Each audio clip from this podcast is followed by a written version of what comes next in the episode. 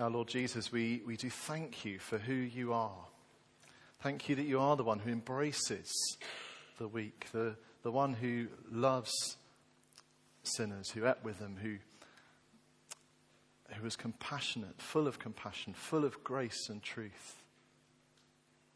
And your, your character was so attractive and so uh, delightful. And Lord, we pray that you'd help us this morning to know a bit more about who you are and how we might be like you. Please, Lord, as we've just prayed in that song, we want to be like you.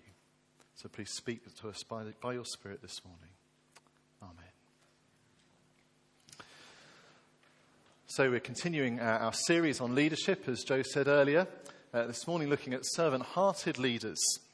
But um, before we think about servant hearted leaders, uh, well, I didn't know him, so he may have been, I don't know, but I guess not. This is a guy called uh, General George Patton, who was uh, a USA Army general during World War II. And he said this quote on leadership, or so the internet tells me anyway, I have no idea. he said, Lead me, follow me, or get out of my way. Lead me, follow me, or get out of my way. There's a nice, soft, um, servant hearted statement there, isn't there? Or uh, sticking with the United States, uh, Theodore Roosevelt, 26th president, uh, he said the best executive is the one who has sense enough to pick good men to do what he wants done and self restraint enough to keep from meddling with them while they do it.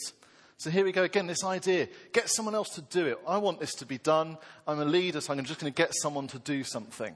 That's, that's what leadership is about. Or uh, just to go British for a second, Tony Blair, you probably, don't, you probably know who he is, but he used to be Prime Minister here. The art of leadership is saying no, not yes. It's very easy to say yes. Again, this kind of getting other people to do stuff. If I'm saying no, that means someone else has to do something. Is the essence of leadership just being able to delegate and prioritize? Is leadership primarily about vision and strategy? Are communication skills and, and an ability to inspire people the chief qualities of leaders? Or, uh, as one, uh, lots of people talk about these days, is emotional intelligence the must have, the one thing you've got to have to be a leader? Or maybe all of that's a bit too soft. Perhaps Lord Sugar has it right by ruling by intimidation and instilling fear and bullying, as some has described his, his leadership style. What's your boss's leadership style if you're in the workplace? Or how would your team describe your leadership? Or who leads the groups at your school or college? Who are the cool ones, the tough ones, the braggers? Are they the ones who lead the groups? Well, what kind of leadership does Jesus honour among his followers? What kind of leaders does he want to lead his church? And we might apply these principles to our leadership in other spheres of life, be that in the boardroom or in the club committee. And the answer is not too hard to find. What kind of leadership does Jesus himself model? And as we observe the way Jesus led and taught about leading, we notice what's important to him, and it might not be what we expect. The book of the Bible that we're reading from most this morning was written by a guy called John, who was one of Jesus' earliest and closest followers. He writes an eyewitness account of the life, death, and resurrection of Jesus. We're joining the story at chapter 13 of John's Gospel, which is on page number 1081, if you're using one of the church Bibles. And John begins this section of his book with a time reference, letting us know when these events happened, which, as we'll see, was a significant and important detail. It was just before the Passover festival.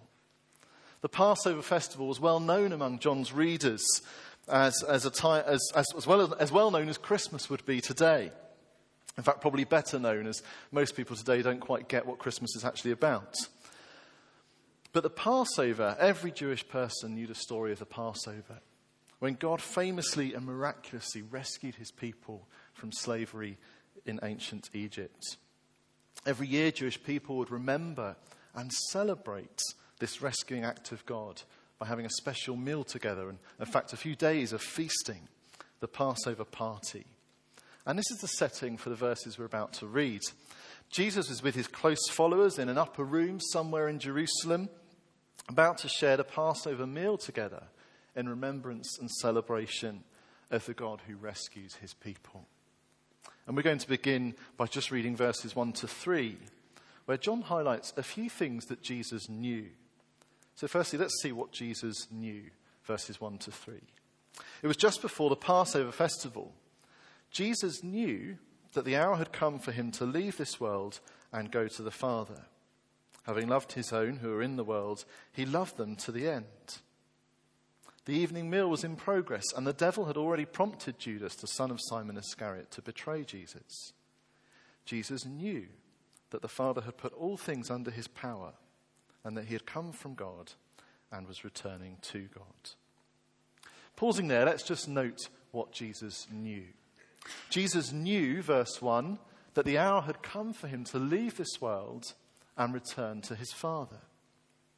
And Jesus knew, verse 3, that the Father had put all things under his power and that he had come from God and was returning to God. The hour is an important theme in John's book. You can trace it right through as the story builds. Essentially, it's referring to the time when Jesus will be crucified, when he'll be lifted up to die on a Roman cross. And this hour had come. Jesus knew that. Jesus knew this meal would be the last meal he would share with his disciples before his death. Jesus knew that later this very evening he'd be betrayed by one who was close to him. He knew that later this very night he'd be handed over to the authorities, arrested, and taken away from the garden just outside the city. Jesus knew that the next morning he'd be examined in a corrupt trial. He knew that even though he was innocent, he would be condemned as guilty. He knew that the next morning he'd be led out to be crucified on the cross. He knew that by this time tomorrow his body would be buried in a tomb. Jesus knew that the hour had come for him to leave this world and go to the Father. Jesus also knew, verse 3, that the Father had put all things under his power and that he had come from God and was returning to God. Jesus knew who he was. Jesus wasn't some unsuspecting, ordinary human who, who God sneaked into by stealth. Jesus wasn't surprised every time he performed a miracle. How did that happen? Jesus wasn't surprised every time he guessed right what people were thinking. As John made clear earlier in his book, Jesus was God, the eternal Son of the eternal Father in human flesh. And so Jesus, the eternal Son of God, knew that his eternal Father had put all things under his power. Jesus knew that all authority in heaven and on earth was his. And Jesus knew that he'd been sent by his Father and was about to return to his Father. Jesus knew all of these things. Well, what would we expect him to do then? If you were in Jesus' sandals, what would you do? You knew you were about to be betrayed and crucified. You know you have power over everything. And you know that you're God the Son, about to return to God the Father. What do you do? Smash the devil? Silence Judas? Stop it all from happening? Call down angel armies? Wipe out the authorities? What would you do? You might have noticed that verse 3 finishes midway through a sentence, and there's a, a little word at the beginning of verse 4. Let's see what Jesus did, verses 4 to 8. Reading from verse 1 again. It was just before the Passover festival. Jesus knew that the hour had come for him to leave this world and go to the Father. Having loved his home or in the world, he loved them to the end. The evening meal was in progress, and the devil had already prompted Judas, the son of Simon Iscariot, to betray Jesus.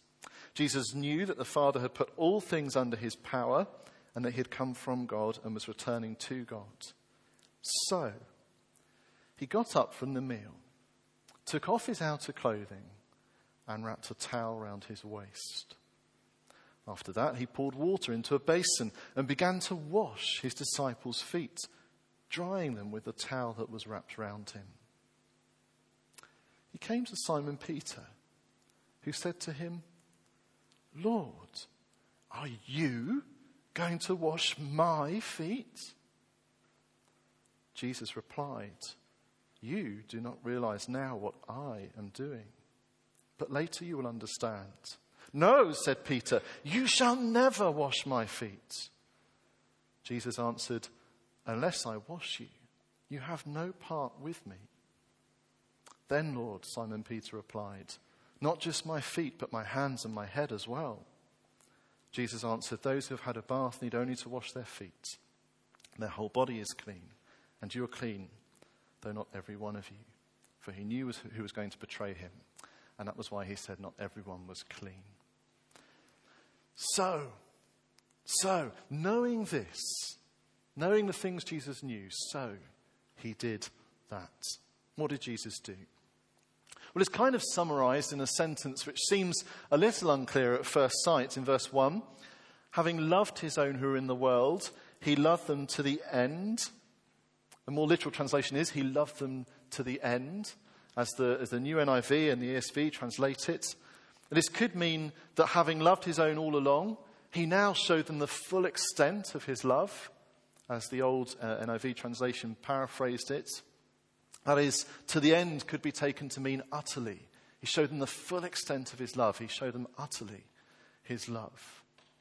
But the end could be linked to time. It could mean that Jesus loved them to the very end of his life, which, considering the context, might be a bit better.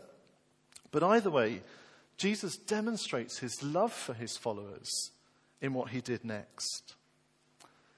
The supreme demonstration of his love for them will come hours later when he lays down his life for them. For now, though, Jesus demonstrates his love for his disciples in verses 4 to 11. He got up from the meal, took off his outer clothing, and wrapped a towel round his waist. After that, he poured water into a basin and began to wash his disciples' feet, drying them with the towel that was wrapped round him. And so Jesus adopted the dress of a, of a menial slave, dress that was looked down on both in Jewish and non Jewish circles. But his dress wasn't the most shocking thing. What was shocking, what was completely undignified, was how Jesus took the role of a bottom of the pile servant. Washing feet was a scummy job. Just try and imagine the heat, the dust, and the grit from the Middle East climate.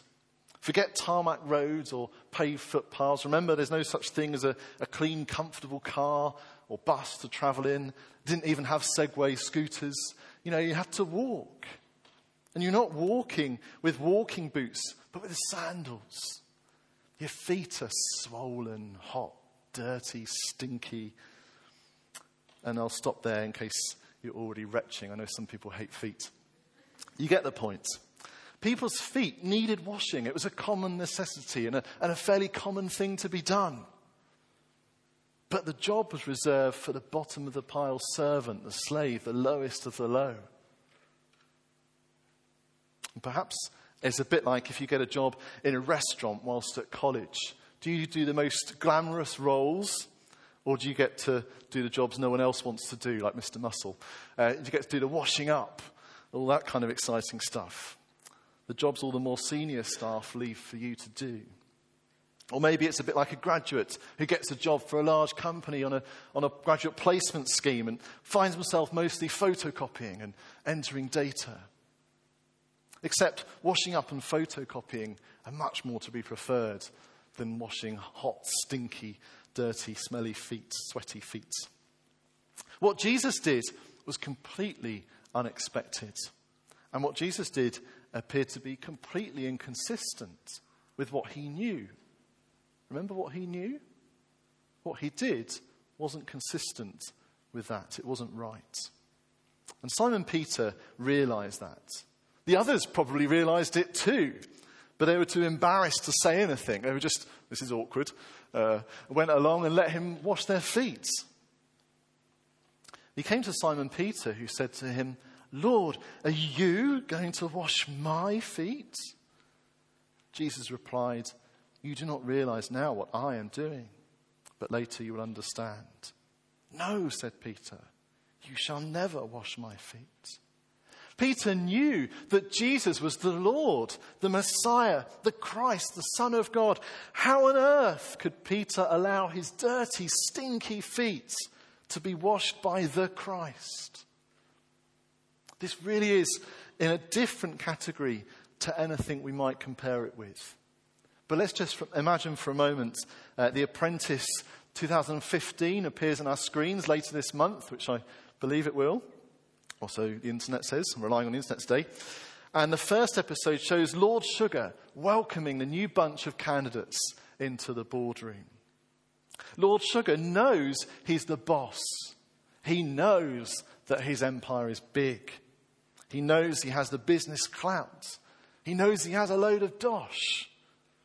So when the candidates arrive, he cleans and polishes their shoes for them and hand washes their socks and massages their feet because they ache because their heads are so big.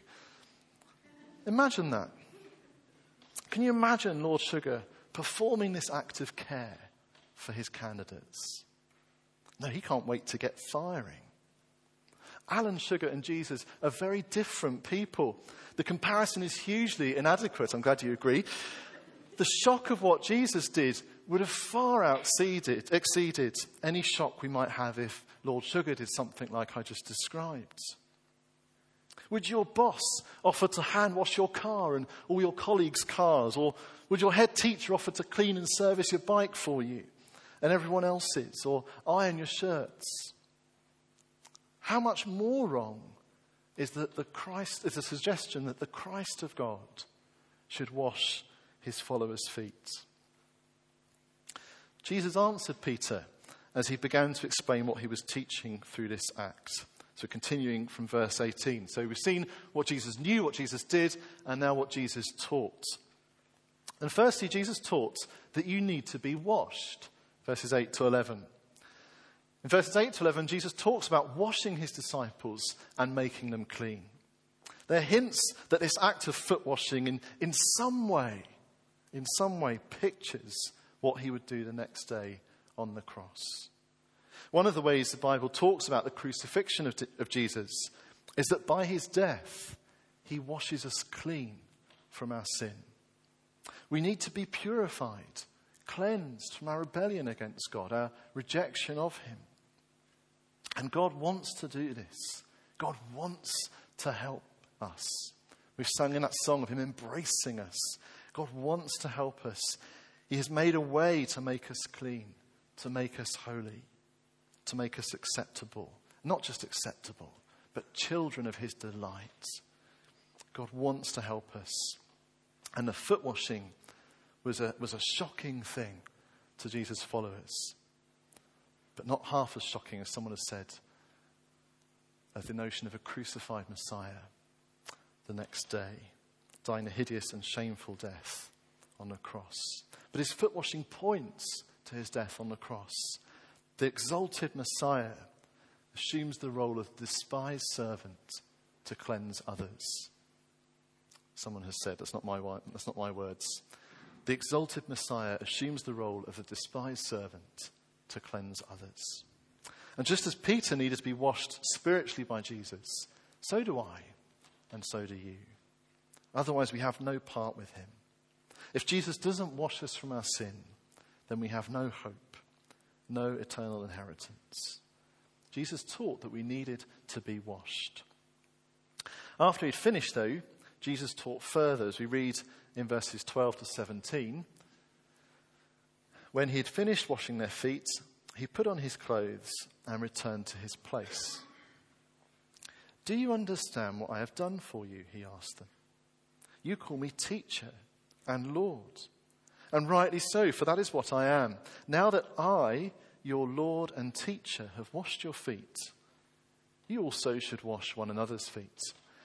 I have set you an example that you should do as I have done for you.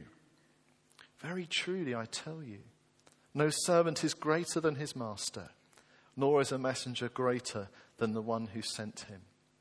Now that you know these things, you will be blessed if you do them. So here then is this second message that Jesus would have us learn from this shocking and undignified act. His followers call him teacher, rabbi, or, and Lord. That is, they respect and revere him. They look up to him. They submit to his authority. They obey him. He's the boss. Jesus affirms this. It is right. He is their teacher and their Lord. They presumably followed what he was saying fine up until this point. But in verse 14 gets a bit uncomfortable. Now that I, your Lord and teacher, have washed your feet, you also should wash one another's feet. I have set you an example that you should do as I have done for you. Well, what did Jesus mean?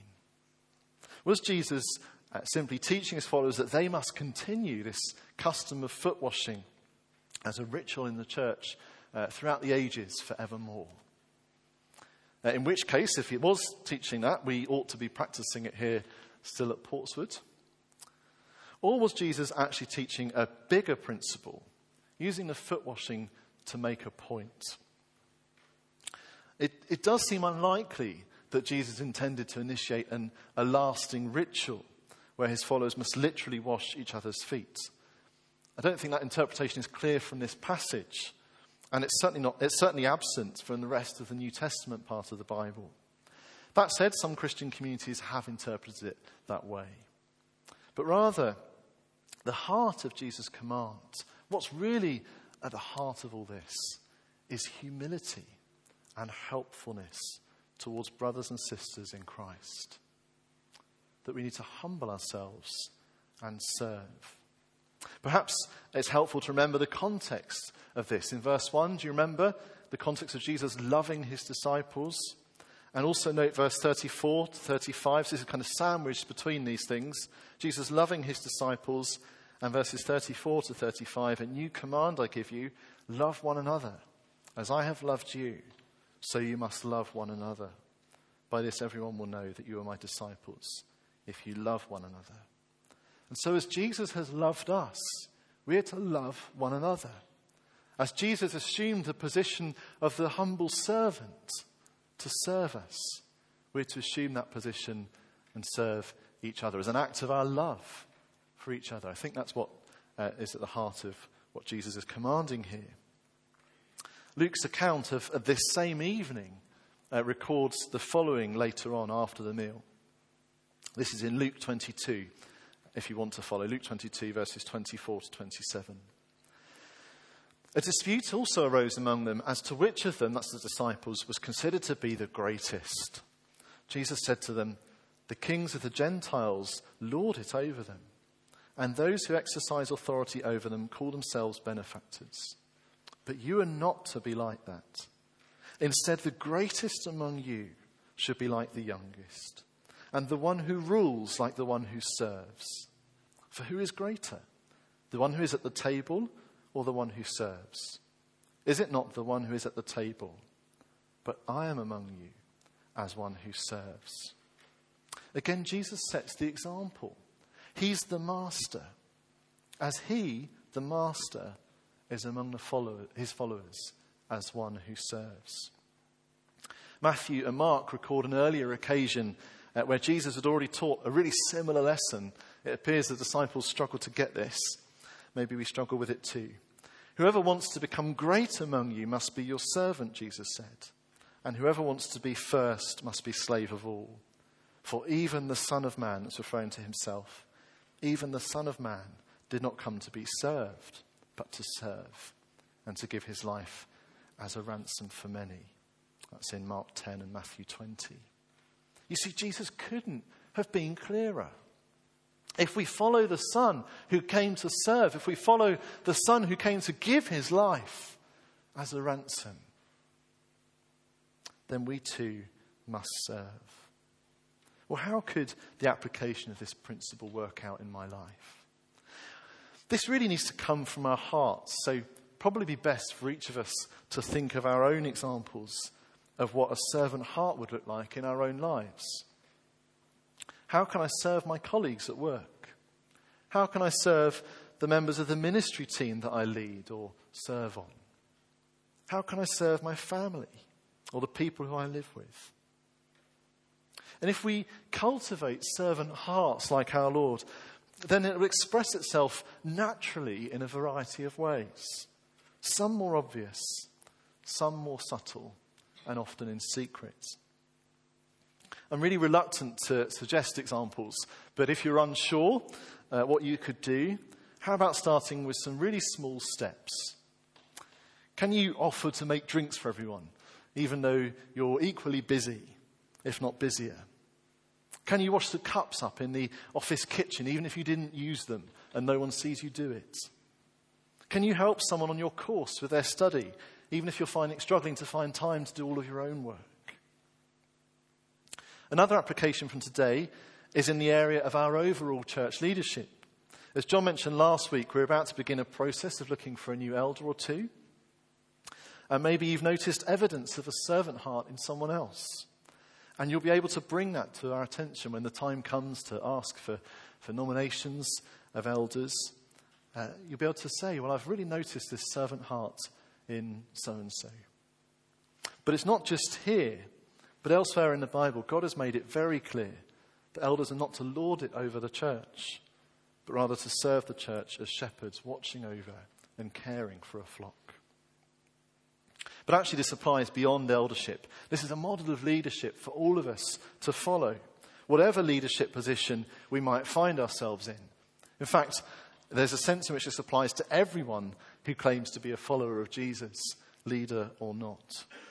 You see, there's no such thing as servant Christians and uh, consumer Christians. Jesus, the Lord, doesn't recognize these categories. For him, it's simple. If he, the master, serves, then all who claim to be his followers must likewise be servers. And maybe he's challenging some of us today to service. Will we accept that challenge and serve like our Lord? How can we say that the servant son is our Lord if we dismiss his call to serve? Those who refuse to serve presume themselves to be greater than Jesus who served. Therefore, if they think themselves greater, he can't be their Lord. And I realize some of us have more severe limitations than others. Clearly, someone who's paralyzed and completely dependent on others to help is less able than someone in a full physical health. This isn't intended to make us feel guilty for not serving in ways that we can't serve. You know your limitations. Jesus knows your limitations. The question about, is about where our heart is, and Jesus knows the answer to that one too. It's what Jesus knew, what Jesus did, what Jesus taught that we need to be washed and that we need to humble ourselves and serve. I want to finish by uh, looking at um, a real kind of example of this from a different angle in a kind of very popular passage later in the New Testament in a letter called Philippians and uh, chapter 2 of Philippians. If you want to uh, find that with me, uh, you can do. I'll just tell you the page number. Um, but uh, this, is a, this is a kind of a passage written about Jesus, and it's on page uh, 1179. 1179. And I'm going to read from chapter 2, verses 3 to 11. And this is again taking this application. Look at Jesus. Look at who he was, who he knew he was. Look at what he did, and see how that means, what that means for us as those who claim to be his followers. Paul writes, Do nothing out of selfish ambition or vain conceit. Rather, in humility, value others above yourselves, not looking to your own interests, but each of you to the interest of others. In your relationships with one another, have the same mindset as Christ Jesus, who, being in very nature God, did not consider equality with God something to be used to his own advantage. Rather, he made himself nothing by taking the very nature of a servant, being made in human likeness, and being found in appearance as a man, he humbled himself by becoming obedient to death, even death on a cross. Therefore, God exalted him to the highest place and gave him the name that's above every name, that at the name of Jesus every knee should bow, in heaven and on earth and under the earth, and every tongue acknowledge that Jesus Christ is Lord to the glory of God the Father. Let's pray.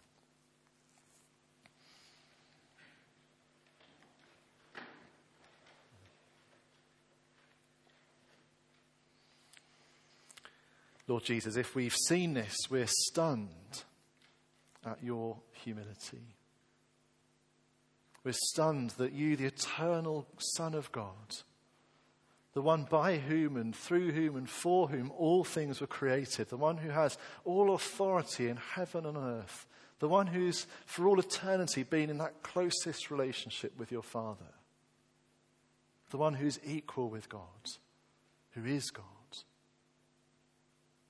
that you should humble yourself to come and become a human, let alone take the form of a servant, a bottom of the pile slave, and let alone lay down your life, taking our place, bearing the punishment and the shame that we deserve. Lord, if we've seen this, we're stunned your humility. Forgive us for when we are just so full of ourselves.